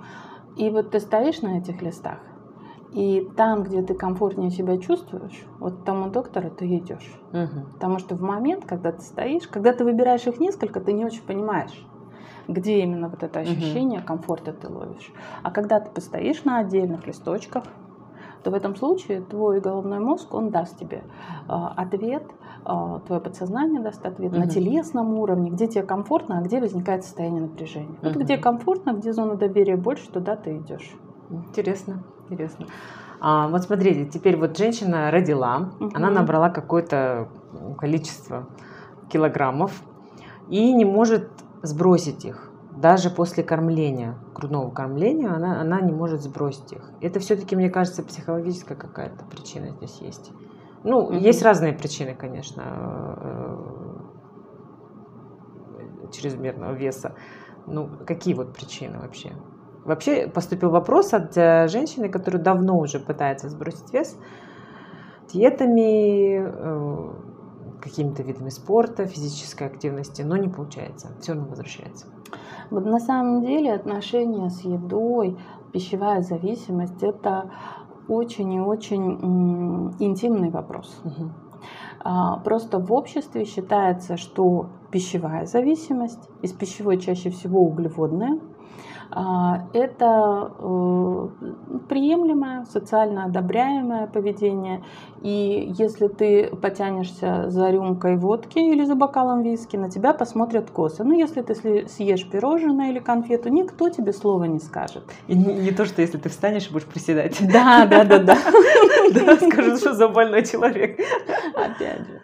Вот. И поэтому а, еда начинает подменять подменять что-то, чего тебе не хватает. Угу. А, с пищевой зависимостью может быть какие нюансы? У тебя может быть не хватать серотонина. Ну, то есть он на низком уровне нормы, но низкая граница. И в условиях там, пандемии или каких-то своих собственных стрессов уровень серотонина расходуется больше, начинает ползти вниз. То есть, и если, в этом случае... Угу. Если низкий уровень серотонина, тебе хочется углеводов.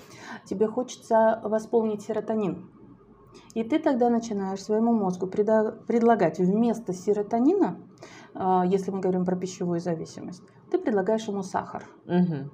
То есть люди могут предлагать какие-то психоактивные вещества, секс э, или там игру в казино, любые виды зависимости. А если пищевая зависимость, э, то в этом случае человек предлагает своему мозгу сахар вместо серотонина. Сахар встраивается в рецепторы, Мгм. в которых должен быть вставлен серотонин, и у тебя постепенно мозг, он очень экономен к своим ресурсам, у тебя вместо рецепторов на серотонин начинает образовываться рецепторы на сахар. Мгм.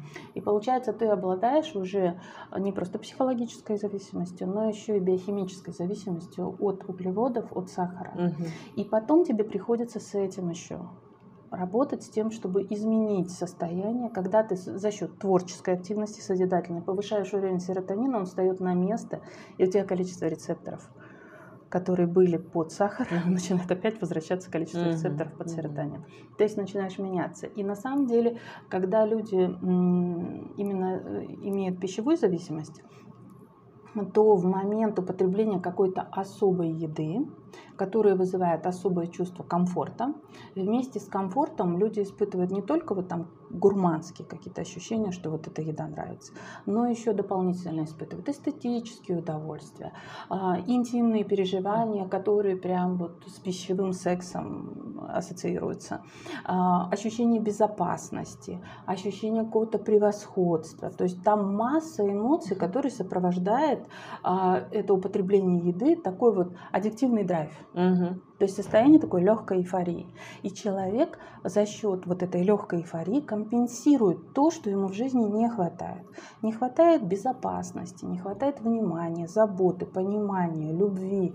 И вместо этого он потребляет пищу для Пищу. того, чтобы компенсировать. И поэтому особая зона страдания находится не в том, что человек там весит больше и при этом испытывает какой-то дискомфорт, что вот мое тело не похоже на тело манекенщицы.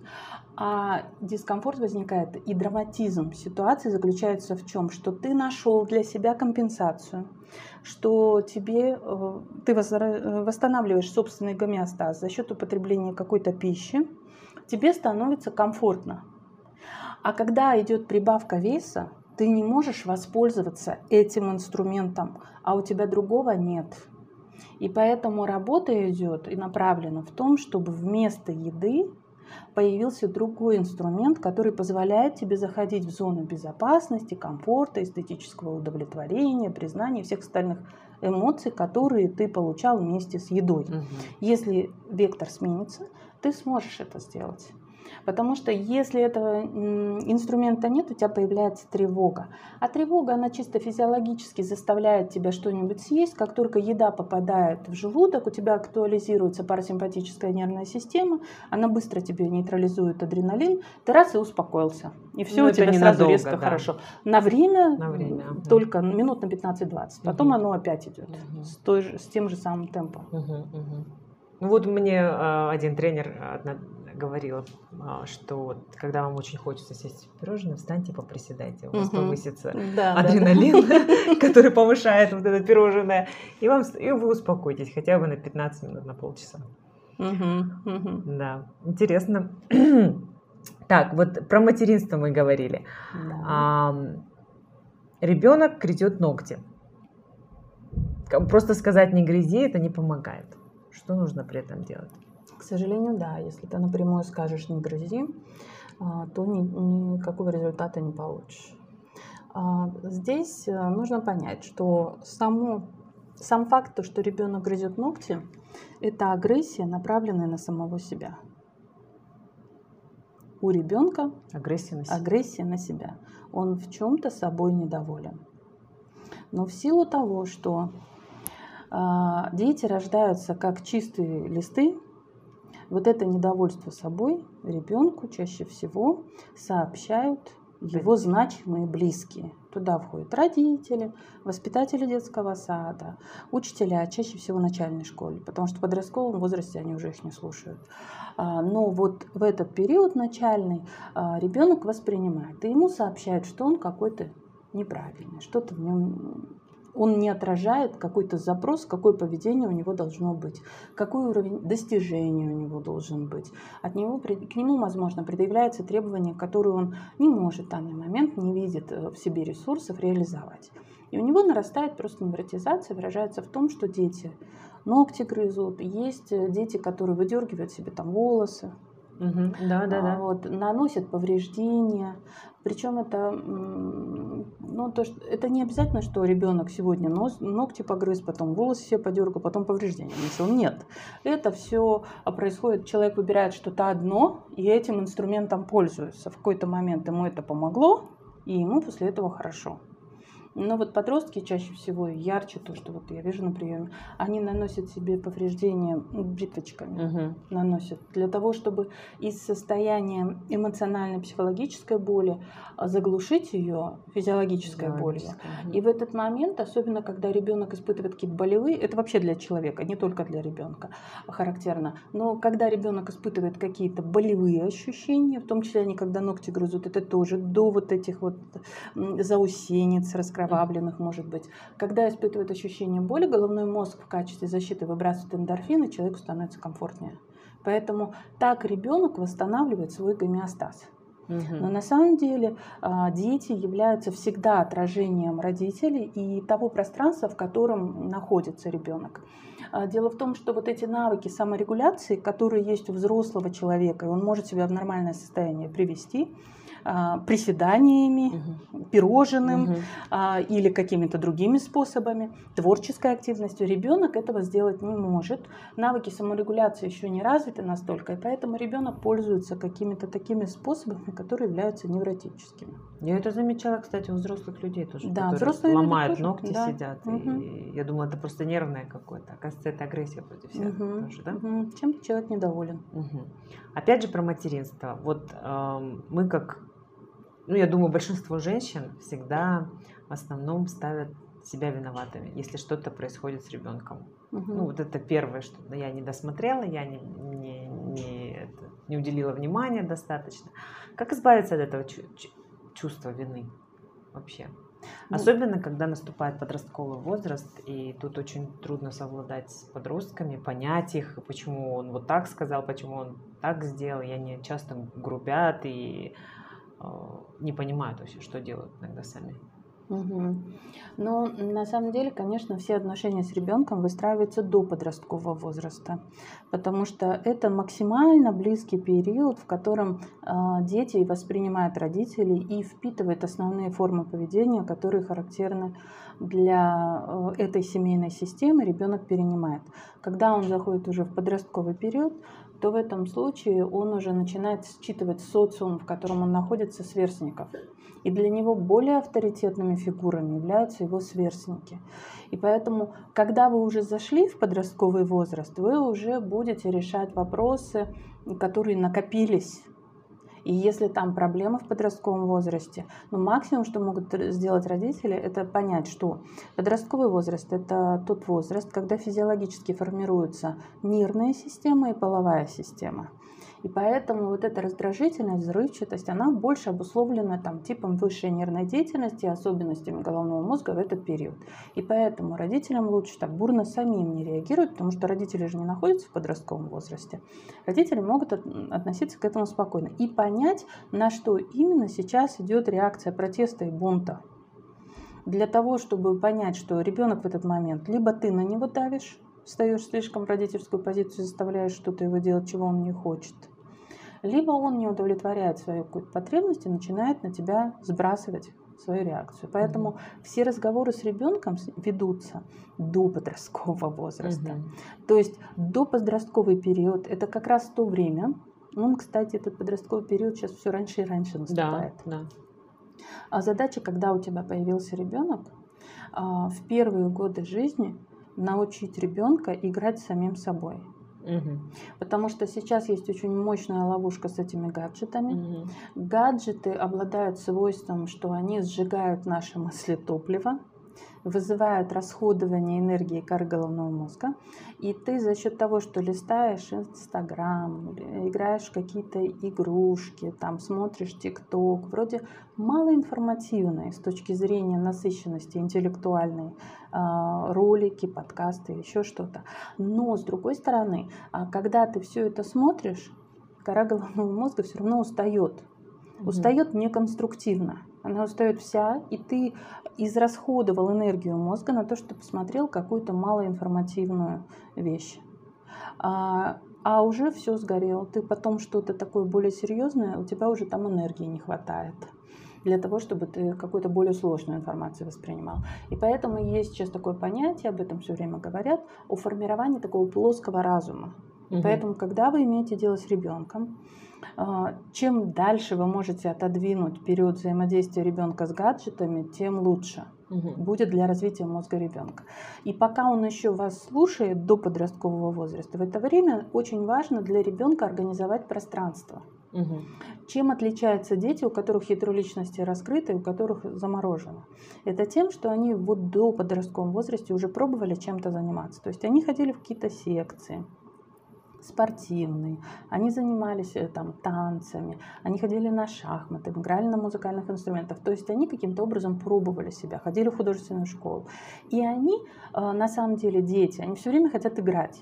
И там, в каком месте с ними лучше поиграют, там они остаются. Угу. А потом у них формируется уже компания ребят, которые занимаются тем же самым. Или тоже стремятся к, ради... Э, к развитию. И поэтому подобное притягивает подобное. И вы сначала создаете ребенку пространство, где ему комфортно, а, помогаете ему дружить с детьми, которые э, тоже развиваются, вводите его для развития себя, и тогда ему не понадобится замена, чтобы он вместо общения с вами, общения со своими сверстниками конструктивного, общения с самим собой, с ядром своей личности. Вместо этого не хватал бы гаджет и не менял бы одно на другое. Угу. В силу тем более того, что сейчас э, так заняты родители. Даже, знаете, вот известный такой футуролог Тофлер, он в своей книге «Футурошок» писал о том, что в будущем а, будет э, все меньше и меньше людей, а, в которых будут э, такие традиционные семейные ценности формироваться.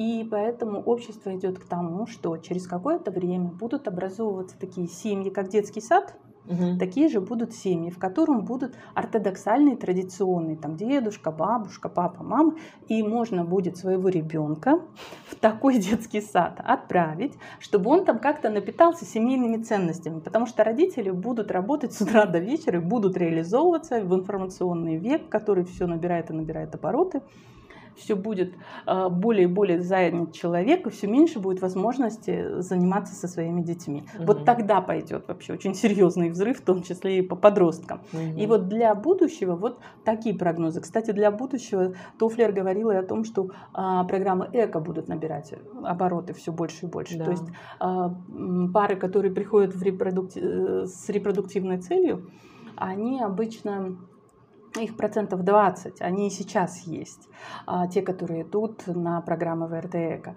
Но для будущего прогнозируют то, что можно будет а, ребенку, эмбриону уже запрограммировать какой-то характер, какие-то определенные способности, убрать какие-то, возможно, передающиеся по наследству заболевания. То через вот, ЭКО? А, через генетические какие-то мероприятия и процедуры ага. при формировании эмбрионов уже. Ага. А потом уже готового эмбриона Эмбрион. уже подсаживают более таким освобожденным от каких-то негативных воздействий. Угу. И можно будет запрограммировать и внешность его. Ну вот э, футурологи об этом говорят, философы, что это будет в будущем. Сейчас этого, разумеется, нет. Сейчас просто есть программы ВРТ или это, угу. а в будущем программы. Мне кажется, вот так. детей Пугачева и Галкина, они, мне кажется, и внешне запрограммировали, каких-то они идеальных детей родили. Они не запрограммировали внешне, но они с первого э, дня жизни занимаются очень активно детьми, поэтому у Пугачевой тенденция была, она же создала как раз в этот период центр развития, угу. привлекла специалистов, которые занимаются развитием детей. параллельно с этим они занимаются, конечно, развитием собственных детей. Угу. Чем больше вкладываются родители на начальном этапе, а, задача именно до 5-6 лет уже вложить. Знаете, есть книга известная, после трех уже поздно. То есть наша задача вот именно в этот период не углубляться в, в то, что ребенку требуется только кормление, пеленание, а, чтобы он был одет, обут. Процессы. Да, у нас слишком много фокуса на физиологических процессах, а на самом деле в это время мы закладываем уже какие-то привычки у ребенка. Угу. Во сколько ложиться спать, во сколько вставать, как принимать пищу, есть ли перерывы или подряд его кормят весь день. То есть все вот эти тонкости о том, какие игрушки, более э, подкладывать ребенку, который больше про развитие угу, игрушки, угу что-то ему помогать в соответствии с его периодом возрастным. И в этом случае дети, да, развиваются, но они у Пугачева и Галкина, конечно, это не запрограммированные дети, но они сформированы, потому что дети как чистый белый лист, и они впитывают да. то, что ты закладываешь. А головной мозг, он устроен так, что каждый новый навык заставляет головной мозг э, усложняться и уплотняться. То есть качественно меняется головной мозг. Если угу. ты э, осваиваешь какие-то очень простые информационные потоки, или когда ты усложненные какие-то информационные потоки угу. осваиваешь, когда ты там на протяжении всей жизни обучаешься, в этом случае у тебя головной мозг становится более сложным, там больше образуются связи между угу. нейронами. И такой мозг, он, конечно, позволяет человеку и быть более здоровым, не только быть более сообразительным и интеллектуально mm-hmm. наполненным, но и более здоровым, потому mm-hmm. что клетки мозга, они в принципе не специфичны. Mm-hmm. И весь мозг отвечает за функционирование твоего тела, за работу сердечно-сосудистой системы, желудочно-кишечной и так далее. А тот же самый мозг, который отвечает там, за развитие твоей памяти. Да, да, да. Поэтому чем более сложный мозг, тем люди качественно на уровне тела выглядят лучше и дольше не стареют. Да вы что? Да. Ну вот мы начали говорить про подростков, и вы прошли этот период, да, уже? Угу. Нет, я еще вхожу со вторым ребенком. В а, ну период. да, да, да. Вот насчет гаджетов. Как угу. вот занять подростка, потому что э, так как работаешь, так как тоже не, успев... не, не все время он перед тобой, а, ну вот мой сын, например, он постоянно в этом гаджете. Даже эм, как бы книги, которые я ему пересылаю, так как я тоже сейчас читаю э, книги онлайн, он читает книги в телефоне. Но я выключаю интернет, э, когда я читаю, чтобы меня ничто не отвлекало, хотя бы полчаса. А он нет. И вот эта фокусировка, концентрация внимания сейчас сходит на, я не знаю, я недавно читала, на 8 секунд. То есть мы можем концентрироваться внимание на 8 секунд. И это меньше, чем какое-то насекомое уже. Вот как вот с этим бороться, чтобы они меньше... Эм, Знаете, борьба это, наверное, время. самое сложное, э, самый сложный инструмент для того, чтобы ты получил какой-то результат. Угу. Потому что по закону Ньютона сила действия равна силе противодействия. Да, противодействие. Поэтому мы не боремся, мы подстраиваемся. И если вы с ребенком идете в книжный город или в любой другой магазин книг, и он там на месте у вас выберет книги, угу. он будет читать их на бумажном носителе. Угу. Вот. И в целом по закону диалектики второму, количество переходит в качество. От 20 до 40 повторений вырабатывается привычка. Если ребенок, в принципе, а, привыкает читать на телефоне, он привыкает. Но если он начинает включать бумажные носители, и если через какое-то время ему это интересно, или вы берете для него электронную книгу, Mm, отдельно. Отдельно. Mm-hmm. Или вы ставите дома ксерокс и распечатываете, то в этом случае он будет читать на бумажном носителе. Да. Просто в начале это немножко сложно, тем более, что в виртуальном пространстве такой большой доступ да. к литературе. Но на самом деле сначала ты просматриваешь, что вообще популярно в среде, в которой относится ребенок. А, конечно, ты подкладываешь какие-то книги, которые ты хочешь, чтобы твой ребенок тоже прочитал. Но в этом случае тоже с детского возраста вырабатывается эта привычка с чтением. То угу. есть есть определенные ритуалы. Там, вот с маленькими детьми с ними проще. Угу. С маленькими детьми ты ложишься перед сном, ты что-то читаешь, ребенок уже привыкает к этому как части ритуала засыпания. Угу. И он читает тебе там с двух-трехлетнего возраста и потом всю жизнь на самом деле потому что он привыкает, что перед сном он что-то читал с мамой. Это уже получается, что в данном случае чтение книг оно сопряжено с употреблением пищи. Угу. То есть это какие-то якоря для ребенка формируются, что мама рядом, когда ты читаешь книгу, ты читаешь, тебе комфортно. Точно так же, как люди, которые употребляют там углеводы или пищу в качестве угу. компенсации дискомфортного состояния, они же воспроизводят состояние свое вот это грудничковое, когда угу. вместе с пищей была безопасность, мама обнимала, ты находился в груди своей матери, было так тебе безопасно и комфортно в момент слияния с мамой. Угу. И точно так же, как есть какие-то любимые игрушки у людей, даже есть взрослых, которые хранят свои какие-то детские игрушки, могут сохранить на протяжении жизни, как какой-то талисман или вот как я якорь, который определенное состояние формирует. И поэтому, если родители с маленького возраста а, какой-то создает ритуал, связанный с чтением Мгм. книг, для ребенка это будет тоже ощущение, что вот он, когда читает, с ним мама рядом. М, Ясно. Какие-то вот такие положительные эмоции, Эмоции дополнительно. вызывает, ага. Да, не натиск борьбы, а именно вот через какие-то положительные, позитивные вещи. Мгм. Да, я правильно, вы, я заметила, что даже я, когда вот э, сижу в Инстаграме, в Фейсбуке, как-то устаю после этого. Оказывается, это влияет на наш мозг. Конечно, да, да, да, да. Да. Ну, очень интересно было ответы на вопросы. Конечно, мы можем сидеть еще и долго все обсуждать, и много вообще Конечно. вопросов. Спасибо вам большое за эту беседу, за такое э, широкое раскрытие каждого вопроса. И я надеюсь, это наша последняя, не последняя встреча. Давайте подытожим. Мгм. Спасибо А, вам большое. Спасибо вам за внимание, за то, что такой у вас интерес к тематике такой неподдельный, какой-то очень искренний. Наверное, поэтому хочется вам еще что-то рассказать. С удовольствием. Спасибо, друзья, и до скорых встреч. До свидания.